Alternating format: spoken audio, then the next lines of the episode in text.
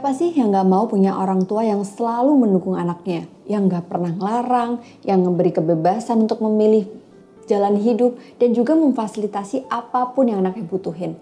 Tapi sayangnya, untuk dapat orang tua yang seperti itu, yang memberikan restu dalam setiap keputusan anaknya, itu gak mudah loh teman-teman. Satu hal yang gak bisa kita pilih dalam hidup, takdir memilih orang tua. Hai, Assalamualaikum teman-teman, ketemu lagi di Analisa Channel. Aku hari ini bakalan ngebahas tentang banyak nih yang masuk di dalam DM Instagram Analisa, APDC, Mbak bahas dong tentang toxic parents. Terus aku berpikir, emang ada ya toxic parents? Mungkin lebih tepatnya adalah parenting ya, toxic parenting. Jadi gaya pengasuhannya. Kalau aku bilang orang tua punya niat jahat sama anaknya itu pasti kayaknya bisa dihitung dengan jari lah, kayaknya nggak mungkin uh, ada niat untuk menjadi toksik bagi anaknya. Cuma kadang-kadang pengasuhannya yang tidak tepat padahal tujuannya baik. Oke teman-teman, sekarang kali ini aku bakalan menganalisa toxic parents atau toxic parenting. Ciri-cirinya seperti apa sih? Nah, sebagian dari kita mungkin kalau dengar toxic parents itu terlintas kalau mereka tuh selalu mengekang, secara verbal dan nonverbal menyakiti, fisik dan psikis. Tapi ternyata toxic parents ini juga ada yang tipikal memberikan kebebasan cenderung permisif dan tidak pernah memberikan demand atau target pada anaknya. Aku akan bahas ada empat pola asuh teman-teman. Mungkin udah pernah ya di salah satu channel eh, episode di Analisa Channel ya, tapi aku ulang lagi deh. Empat tipe pola asuh yang menurut aku ini bisa kita pelajarin dan tiga di antaranya adalah toxic parenting. Toxic parenting itu yang pertama adalah yang tadi nih, anaknya mau apa pun dikasih. Ma aku boleh ini, ma boleh. Pa aku boleh ini, pa boleh. Tanpa ada target. Jadi dia cenderung undemanding but supportive. Itu adalah orang tua dengan toxic parenting permissive style. Nah, style yang kedua yang cenderung demanding, memberikan target, tapi nggak pernah support. Jadi ini tipe kal yang otoriter. Ma aku boleh ini nggak? Enggak, pokoknya kamu harus nurut mama titik otoriter. Otoriter ini cenderung membuat anak jadi gampang baper. Biasanya mereka dengan verbal non verbal uh, agresivitas gitu ya, baik orang tua maupun anak juga cenderung seperti itu, otoriter. Nah, style ketiga adalah style yang cenderung acuh. Ma aku boleh ini bodoh amat terserah lah dan nggak pernah ada target. Jadi kayak apa ya? Undemanding and unsupportive gitu. Jadi mau apa pun anaknya silahkan dan nggak pernah disupport apa pun. Itu adalah tipikal style yang acuh. Nah, sekarang teman-teman, sebaiknya seperti apa Mbak Ana? Sebaiknya ini nih pola asuh yang sulit, tapi kalau bisa nih setiap orang tua harus punya demand atau target. Arahan terhadap uh, pilihan hidup anak harus diberikan dong karena orang tua sudah pernah menjalani hidup ini gitu kan. Tapi mereka harus bisa mensupport tidak hanya secara materi tapi juga non materi. Non materi ini seperti pujian, dukungan atau sekedar anak-anak butuh untuk dapat tempat bercerita. Apresiasi yang sifatnya non materi ini bisa membuat anak merasa tumbuh dan berkembang dalam hidupnya. Oke teman-teman, terus gimana ya cara kita mengenali ciri-ciri toxic parenting? Jangan-jangan kita sebagai orang tua juga memberikan pola asuh yang seperti ini. Oke, ciri-ciri pertamanya ya, yang paling gampang. Orang tua tidak bisa memberikan kasih sayang dan perasaan aman pada anaknya. Jadi anak merasa tidak mau dekat dengan orang tuanya. Ciri-ciri kedua, orang tua selalu mengkritisi tindakan dan pilihan anaknya yang dianggap selalu salah di mata mereka salah kamu nih, harusnya kamu tuh begini, harusnya kamu begitu. Yang ketiga, orang tua melarang anaknya untuk mengekspresikan emosi negatif. Jadi anaknya tuh nggak boleh sedih, anaknya nggak boleh marah, pokoknya anak harus selalu positif dan happy.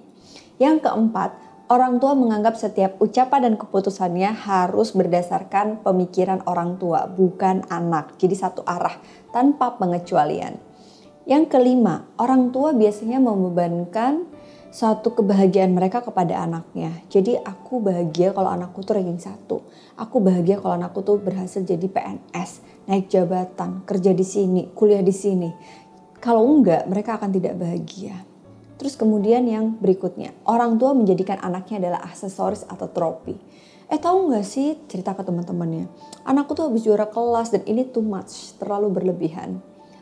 Dan yang terakhir biasanya mereka suka membandingkan anaknya dengan anak teman-temannya atau anak-anak yang lain. Well teman-teman, kalau kamu merasa ada di dalam lingkungan itu atau kamu merasa memiliki pola asuh seperti orang tua yang dengan cara begitu, silahkanlah sadari, keluarlah dari lingkaran ini. Terus gimana mbak kalau kita sebagai anak dealing dengan orang tua yang toksik atau parenting yang toxic. Toxic parenting ini nggak bisa kita hindari teman-teman. Karena gimana pun restu kita ada di tangan orang tua. Salah satu caranya adalah bagaimana kalian bisa menerima dan menyadari bahwa orang tua kalian memberikan pola asuh atau cara yang tidak sesuai dengan apa yang kalian mau.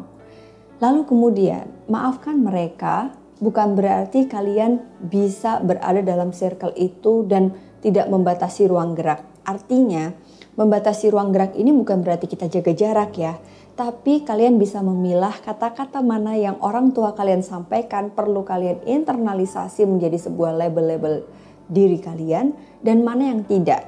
Contoh misalnya ketika orang tua membandingkan kalian dengan anak temannya. Kalian harus punya barrier untuk bisa menentukan sikap. Oke, okay, orang tuaku ini sedang membandingkan. It's toxic parenting. But it's not me. Ini bukan aku.